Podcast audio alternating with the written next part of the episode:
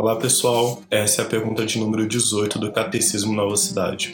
Será que Deus permitirá que nossa desobediência e idolatria passem sem punição? O Catecismo Nova Cidade responde que não, todo pecado é contra a soberania, a santidade e a bondade de Deus, e contra a sua justa lei.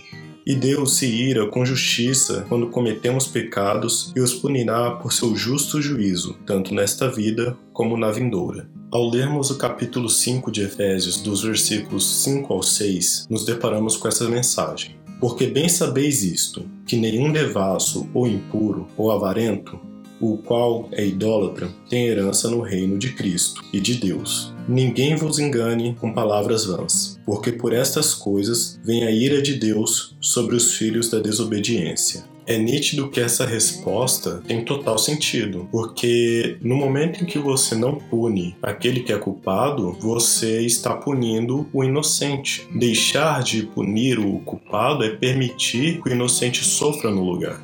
Ao contrário do que se pensa, a punição de Deus é justa, ela não é algo arbitrária. Mas com essa justiça também vem a misericórdia de Deus. Por causa do amor de Deus, o preço do nosso pecado é cobrado na pessoa de Jesus Cristo. Deus ele é extremamente misericordioso e é por isso que nós podemos confiar e nos submeter à justiça de Deus, que é infalível. E é por isso que nós podemos nos render a Ele.